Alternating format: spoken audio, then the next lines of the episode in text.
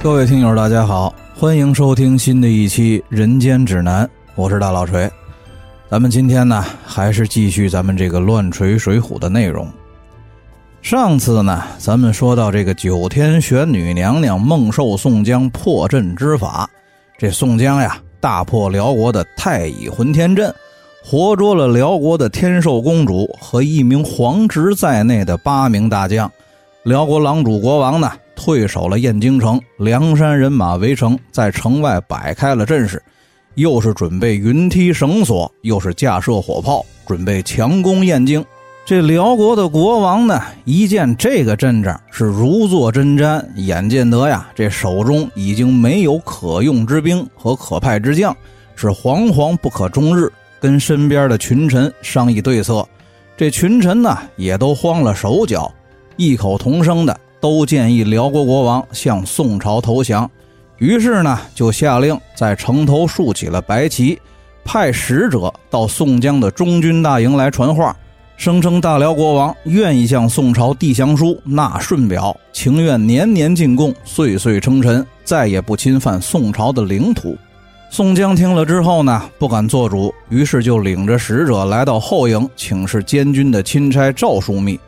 赵枢密此行的职责呀，是监军督战，并没有得到谈判的授权，只得让这个使者回去转告了辽国国王，如果有意和谈的话，可以再派使臣前往东京汴梁面见徽宗天子，请旨求和。辽者回复了辽国国王之后呢，辽国国王又汇集了群臣商议，这个丞相楚坚建议，即便是决定。要和宋朝投降谈和，那也得争取最大的利益和最小的让步。不如啊，先用金银财物收买宋江等人，毕竟他们呢现在是将在外，军命有所不受的，让他们不要在宋朝天子的旨意到来之前就悍然进攻。另外一方面呢，也要派人携带大量的金银财物前往东京汴梁，找门路拉关系。贿赂这个蔡京、高俅、童贯、杨戬这几个权臣奸党，这几个人呢都是贪官，只认钱不认人。只要买通这几个奸党，他们呢到时候就会在大宋天子的面前替咱们多说点好话。于是呢，这个大辽国王就派丞相楚坚带着金银财物，先来到了城外宋江的中军大营，向宋江表明来意，奉上了礼物。但是呢，被宋江拒绝。并且告诉楚坚，只要燕京城头还竖着这面白旗，梁山军就不会攻城。如果想要和谈，可以给予辽国派使者去东京汴梁朝见大宋天子的时间。但这段时间里头，梁山人马会继续围城，一切的后续军事行动都要等候汴梁方面的圣旨和军令的到来。这个楚坚呢，是诺诺连声辞别了宋江，出了大营，把宋江的意思回复了辽国国王。于是啊，这燕京城里的君臣人等一通搜罗准备，就把金银财物、珍珠翡翠、古玩玉器等值钱的东西装了几大车。辽国国王呢，还写了一道求和请降的顺表，交给了楚坚，又选了十五个精明强干的辽国官员，由楚坚带队组成了和谈代表团。这个楚坚呢，带队出了燕京城，先来到了宋江的营中，再一次的拜见了赵枢密。赵枢密呢，以礼相待，自己也写了一份奏章，让柴进和萧让带着，陪同辽国的和谈代表团一起前往东京汴梁。话说这个楚坚呢，由萧让和柴进陪同着，带领着一行人马，飞止一日就到了东京汴梁。到馆驿里先安顿了车辆人马，柴进和萧让呢，去枢密院递交了钦差赵枢密的奏章。转告了燕京城前线的战况和辽国使团到达东京汴梁，准备请降求和的情况。这枢密院的堂官收了赵枢密的公文和奏章，就让柴进和萧让也去馆驿休息，等候朝廷的回文和天子的旨意了。咱们再说，由辽国的丞相楚坚带队的和谈代表团，在馆驿里头安顿好之后呢？就开始在东京汴梁的殿帅府、太师府等各处重要的衙门和官邸里走动，逢人呢就用金银财物收买，终于搭上了蔡京、高俅、杨戬、童贯等一众奸党权臣的关系，并且呢用带来的大量金银财物贿赂了这几个权奸。于是呢，这蔡京和高俅等人就在徽宗天子的面前拐弯抹角、阳奉阴违的为辽国说好话求和，几句话就把宋江本来已经占据的战场主动权给化为乌有。随后呢，这个糊涂皇上徽宗赵佶召见了辽国的和谈代表团，楚坚呢当众宣读了辽国国王的请降国书，递交了带来的岁币。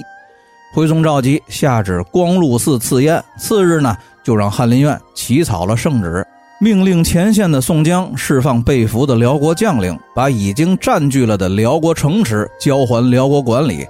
依旧还是委派这个太尉苏元景前往燕京城下传旨。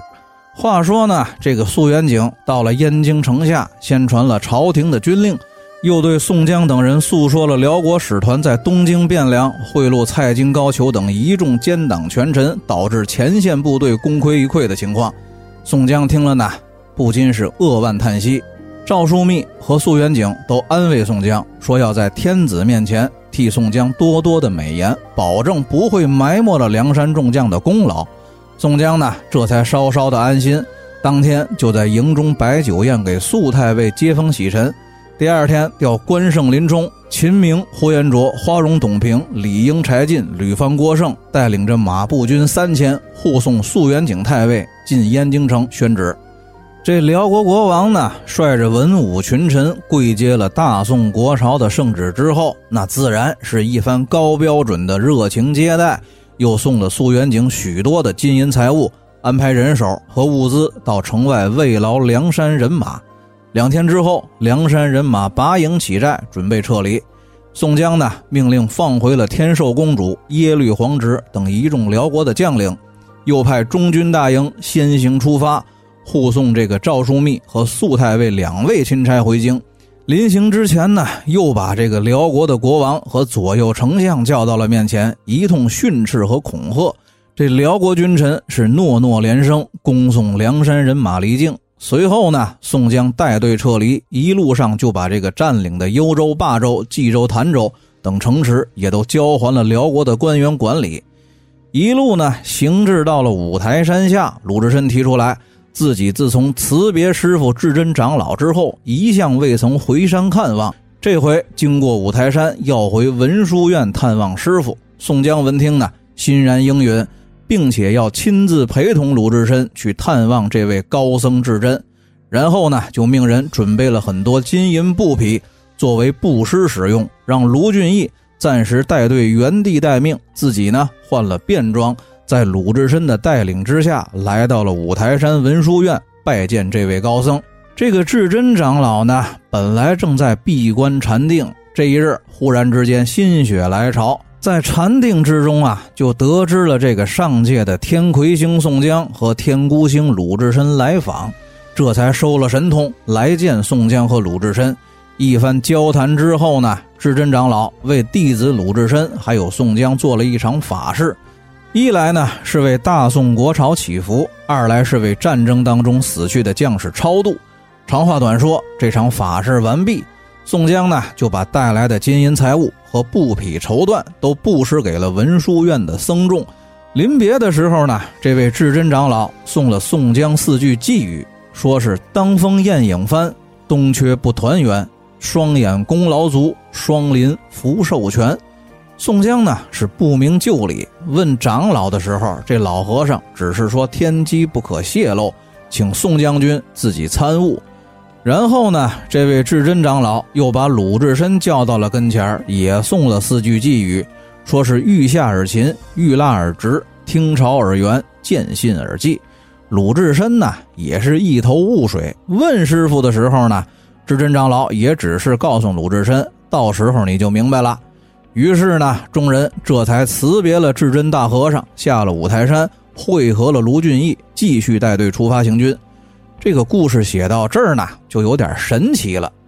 宋江呢，率队走到了一个叫做双林镇的地方的时候，遇见了一个名叫做许冠中的奇人。这个人呢，是燕青的故友。此人隐居山林，神龙不见首尾，把燕青请到了自己的家中招待。两个人呢，共处了两天的时间。除了煮酒叙旧之外呢，这个许冠中还对燕青进行了一番人生的指导，也为燕青以后的归宿呢做了铺垫。临别的时候呢，还送了燕青一幅自己做的画，说是让燕青要细细的看，日后有大用。这个呢是伏笔，咱们先放下不谈。根据这个施耐庵和罗贯中两位作者的年龄资料来看呢，可以推测这个罗贯中是施耐庵的徒弟。所以说，这个《水浒传》的后半段莫名的出现了一个叫做许冠中的人物，而且跟燕青要好。我猜测呢。这个应该是后续的作者罗贯中打破了次元壁，写的就是自己的原型。不过呢，也有这么一说，说是施耐庵其人啊，在历史上其实是并不存在的。应该把《水浒全传》两位作者的第一个名字倒过来读，就是俺乃是罗贯中。不过呢，这也都是一些猜测，无法考证明确。咱们呀，全且相信《水浒全传》的作者确实是两个人。为什么这么说呢？因为这个金圣叹腰斩过的七十回本《水浒传》里头，在结尾曾经说：“笑杀罗贯中，横天狗尾，图见其丑也。”自然呢，也是有原因的。因为这《水浒传》的后一半写的实在是有点不敢恭维，而且呢，《水浒传》前后文风的改动确实也很大。除了这个后文书中王庆的那一段，应该是施耐庵实在看不上徒弟罗贯中的笔法。所以说，亲自执笔写了一段。从这个《水浒传》前半部分的文风来看，施耐庵写作品是轻易不会褒贬书中人物的，基本上全靠读者自己解读。晁盖之死就是个特别好的书扣。至于罗贯中嘛，后半本《水浒》当中主观的东西就比较多了，所以说这个《水浒传》的后一半里头就会出现直接开骂的情节。咱们闲言少叙，书归正传。这燕青呢，辞别了许冠中，一个人骑马追赶队伍，终于在陈桥驿追上了宋江的大队人马，找宋江报道归队不提。话说这位肃元景肃太尉和赵枢密呢，已经在宋江中军大营的护送之下，先行到达了东京汴梁，见了徽宗天子，把前线战事的经过如实并且详细的向徽宗赵佶做了报告。这徽宗闻奏之后呢，是大加赞赏。当时就传旨命令宋江等一百零八名头领全副披挂来朝见天子。宋江等人领旨，由东华门而入，都到文德殿朝见了徽宗天子。一番勉励和嘉奖之后呢，这个徽宗赵佶又赏了宋江一副金甲、一匹宝马。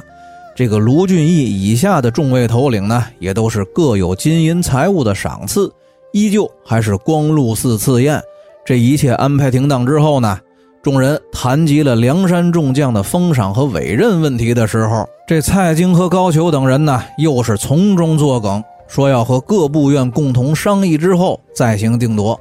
召集这个糊涂皇上呢，就把这件事交给了蔡京、高俅等一众奸党权臣去办，只是叫宋江率部先在陈桥驿驻扎等候委任。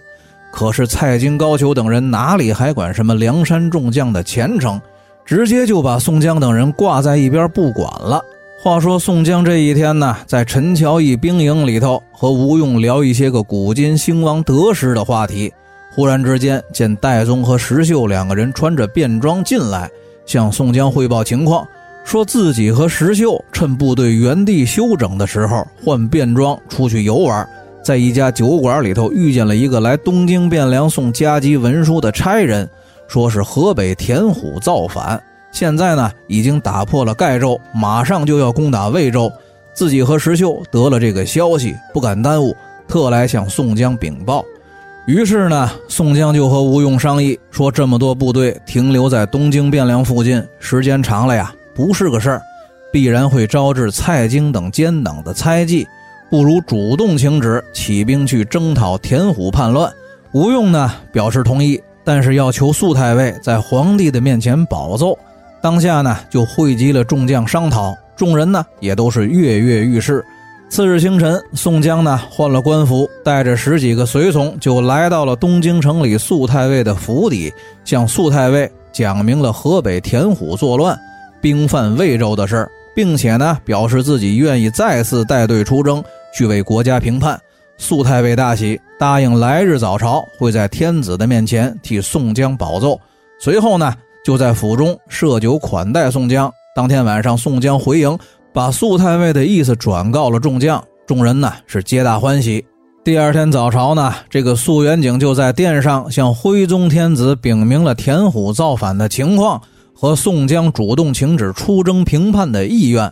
徽宗天子大喜，就又下旨把宋江和卢俊义宣上了金殿。一番赏赐和嘉奖之后，又分别委任了俩人一个正副平北先锋使的虚职。这宋江和卢俊义领赏谢恩之后呢，就回到了陈桥驿兵营，开了动员大会。跟吴用商定，水陆并进，水军呢由汴河入黄河至元武县界，等候接应大军汇合登船渡河。命令马步军等头领整顿人马装备，准备出发赶赴河北。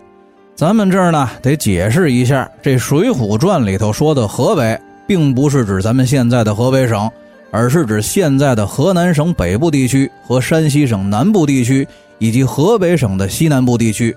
说到这个田虎呢，本是威胜州沁源县的一个猎户，两榜有一些履历，武艺呢也就还算不错。但是这个人心术不正，专门爱结交纨绔子弟和为富不仁的乡绅，并且威胜州沁源县那个地方呢山多林密，易于隐藏。再加上这几年不是旱灾就是水灾，是民不聊生，人心思乱。所以，这个田虎就趁机妖言惑众，纠集了一些亡命之徒。起初呢，还只是劫掠一些粮食和财物，但是后来人越来越多，胆儿呢也是越来越大，就开始冲州撞府。这地方官兵呢，也拿这伙人是无计可施。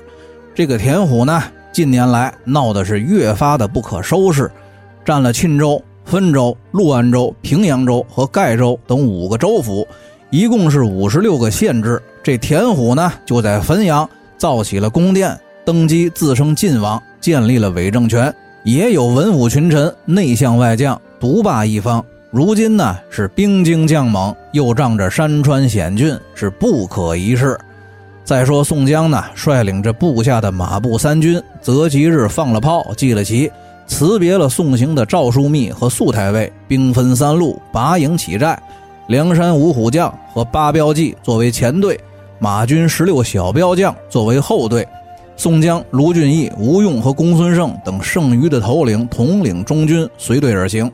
这梁山大军呢，一路就行至了元武县界。前哨来报说，水军船只已经抵达预定地点，等候接应大军渡河。宋江呢，传令三军集结，按次序登船。渡河之后呢，都到黄河北岸魏州渭河再次集结驻扎。话不多说，宋江大军再一次的集结驻扎之后呢，有魏州当地的行政官员就把宋江请到了城中接待，并且通报了前线泽州的情况，说泽州目前是被田虎麾下的伪枢密使钮文忠镇守，已经派部下的张翔、王吉领兵一万来攻打魏州本州所属的辉县。沈安、秦升领兵一万来打怀州所属的武社县，请宋江火速调兵支援。宋江回营和吴用商议之后呢，决定先打魏州和怀州之间的战略要点灵川县，拿下了灵川，辉县和武涉县就无险可守，田虎的叛军是不战自退。卢俊义呢，请命带队，率领马军头领花荣、秦明、董平、索超、黄信、孙立、杨志、史进。朱仝、穆弘，步军头领李逵、鲍旭、项冲、李衮、鲁智深、武松、刘唐、石秀、杨雄，统带骑兵马队一万，步兵五百，前往灵川作战。第二天呢，这个卢俊义领兵离队，宋江和吴用在中军商议下一步的作战方案，但是由于地形不熟，不敢轻易的进兵，于是呢，就想派几个精明强干的头领先去探看山势和地形，方可行动。这个时候呢，燕青兴冲冲的拿着一个卷轴进来，告诉宋江和吴用，前段时间破辽回朝的时候，路上在双林镇遇到的那个许冠中，临别之时送给自己一幅画，让自己闲时仔细的看，说有大用场。今天大军驻扎之后，才有时间把这幅图拿出来看看，这才发现这幅图啊，画的都是此地详细的山川河流、地形道路。于是呢，自己马上就拿着来到中军报告给宋江和吴用。说着呢，燕青就把这幅地图展开，宋江和吴用仔细看过，发现果然是一幅详尽并且精确的地图。此时心中才不禁越发的佩服这位隐士高人许冠中，口中呢也是赞不绝口。话分两头，咱们再说卢俊义率部抵达灵川城附近，先派黄信、孙立和杨志、史进各自带兵三千，分别去灵川城东和城西五里外选择伏击地点。自己呢，率队攻城，让四个人第二天听炮响为号，各自在东西两翼接应支援或者截杀敌军。四个头领领命，各自带队，按计划都进入了作战位置。次日五更，这卢俊义呢，命令本部人马饱餐战饭，天色微明，拔营起寨，兵分三队，直抵灵川城下，摆开了阵势，擂鼓摇旗，呐喊叫阵。这灵川城里的守将董承闻报呢，马上就命令手下的两个副将耿恭和沈季集结队伍，准备出城迎击梁山人马。耿恭建议呢，梁山人马携破辽的胜利之威而来，士气高涨，只可在灵川城内固守待援，派人到盖州求救，等候盖州派兵来救。到时候呢，里应外合才是上策，此时不可贸然出城应战。而这个董承呢，则执意不听耿恭的建议，坚持和沈季带了两三千兵马就出了城，留耿恭一个人带领着一千兵卒镇守灵川城。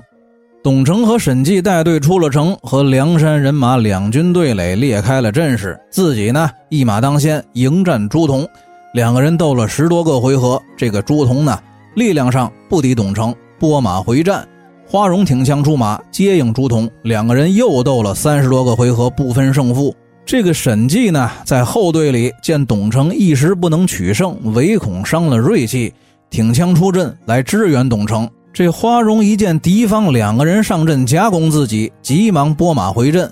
话说这个耿恭在城头观战，见董承和沈季催马追赶花荣，唯恐两个人深入敌阵，中了梁山人马的埋伏。急忙下令鸣金收兵，可是没料到这个李逵、鲁智深和樊瑞、鲍旭、项冲、李衮的藤牌短刀队从斜刺里冲杀出来，说时迟，那时快，李逵呢和鲁智深已经杀到了吊桥边，没等这个耿恭下令扯起吊桥，李逵就在鲁智深的掩护之下，手起斧落就砍断了吊桥的铁索，紧接着转过身来。眨眼之间就劈倒了五六个守门的兵丁。这个田虎麾下的兵卒哪里见过李逵这么凶悍的猛兽？当时呢就慌了手脚，转身就往灵川城中退去。这个灵川城的南门是瞬间失守。城上的耿恭见大事不妙，急忙下了城头，上马就想从北门逃走，但是为时已晚，乱军当中被梁山的人马给活捉了。这董承和沈季两个人正在追赶花荣之际呢，忽然听得身后南门的方向一阵大乱，心知不妙，急忙回马驰援。花荣一见两个人拨马回城，原地勒马停蹄，摘弓搭箭，照着董承的后心就是一箭。这个董承呢，当时是应声落马。这个卢俊义此时一见灵川城的南门得了手。敌方主将中箭落马，就下令全军出击，是一阵掩杀，杀的叛军一阵大乱，死伤过半。沈季呢，在乱军当中也被董平一枪挑落马下，其余的叛军队伍也都被梁山人马冲散逃走。这卢俊义率部就进了灵川城，先是约束住了到处乱砍人的李逵，然后收拢了部队，出榜安民，传令部下。在南门的城头竖起了梁山的旗号。时间不长，史进、杨志和孙立、黄信各自带领城外的伏兵进城归队。花荣、董平拿着董承和沈季的首级赶来报功。鲍旭等人呢，把活捉到的耿恭和几个叛军的头目也都送到了卢俊义的面前。这个卢俊义呢，别的没学会，这二年把宋江的三连操作全给学会了。当时呢，就下令。给被俘的敌将都松了绑，并且以礼相待。这个耿恭深受感动，当场就表示愿意归顺。卢俊义大喜，传令摆酒庆功，款待耿恭，犒赏三军。酒席之前呢，这个刚刚归顺了梁山的耿恭，为了表示诚意和忠心，向卢俊义透露，盖州呢由田虎麾下的伪枢密使钮文忠重兵镇守。阳城、沁水两县都在盖州的西侧，距离灵川最近的高平县只有六十里的路程。县城旁边就是韩王山，守将张李赵能部下有两万军马。卢俊义呢沉吟了片刻，向耿恭提出来，要趁高平县守将尚未得知灵川城易手之前。让这个耿恭带领着被俘的几个叛军头目，由李逵、鲍旭等七名梁山步军头领陪同，率领一百梁山步兵，都换上田虎叛军的衣服，混在灵川的败兵当中，去转高平的县城。又派了史进、杨志率领本部五百骑兵，马摘栾铃，人衔口眉，远远的跟在梁山的步军身后，准备随时发起突击。自己呢，率领三千人马随后接应。让花荣等人在灵川城镇守后方，这个耿恭呢是刚刚归顺，正盼着给梁山效力呢，于是就满口答应。众人依计而行，耿恭带着几名灵川的叛军头目和李逵、鲍旭等七个梁山步军头领，就来到了高平县的城下，谎称自己是从灵川县败下来的守将，带队逃至高平县，要进城休整。这城头的张李和赵能都认识耿恭。城头上的守军呢，也多有认识那几个叛军头目的，一点都没怀疑，就放下了吊桥，打开了城门。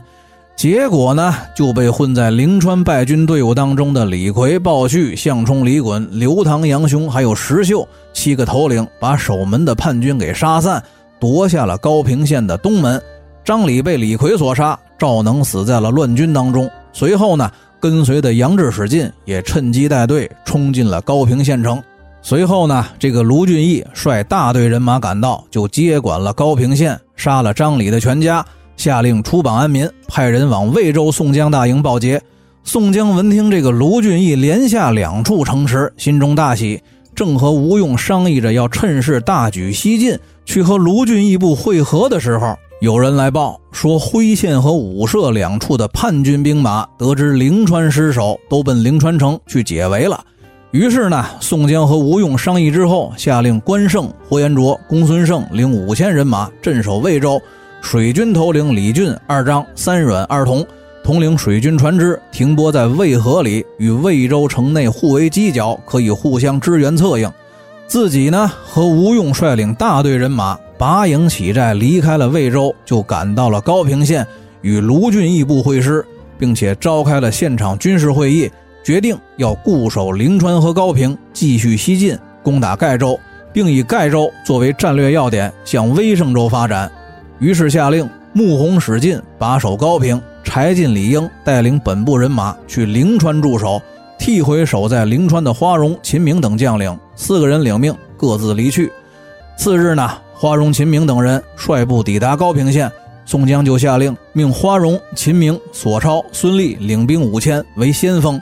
董平、杨志、朱仝、史进、穆弘、韩涛、彭祺领兵一万为左翼；黄信、林冲、宣赞、郝思文、欧鹏、邓飞领兵一万为右翼；徐宁、燕顺、马林、陈达、杨春、杨林、周通、李忠为后队；宋江、卢俊义等其余将佐统领中军。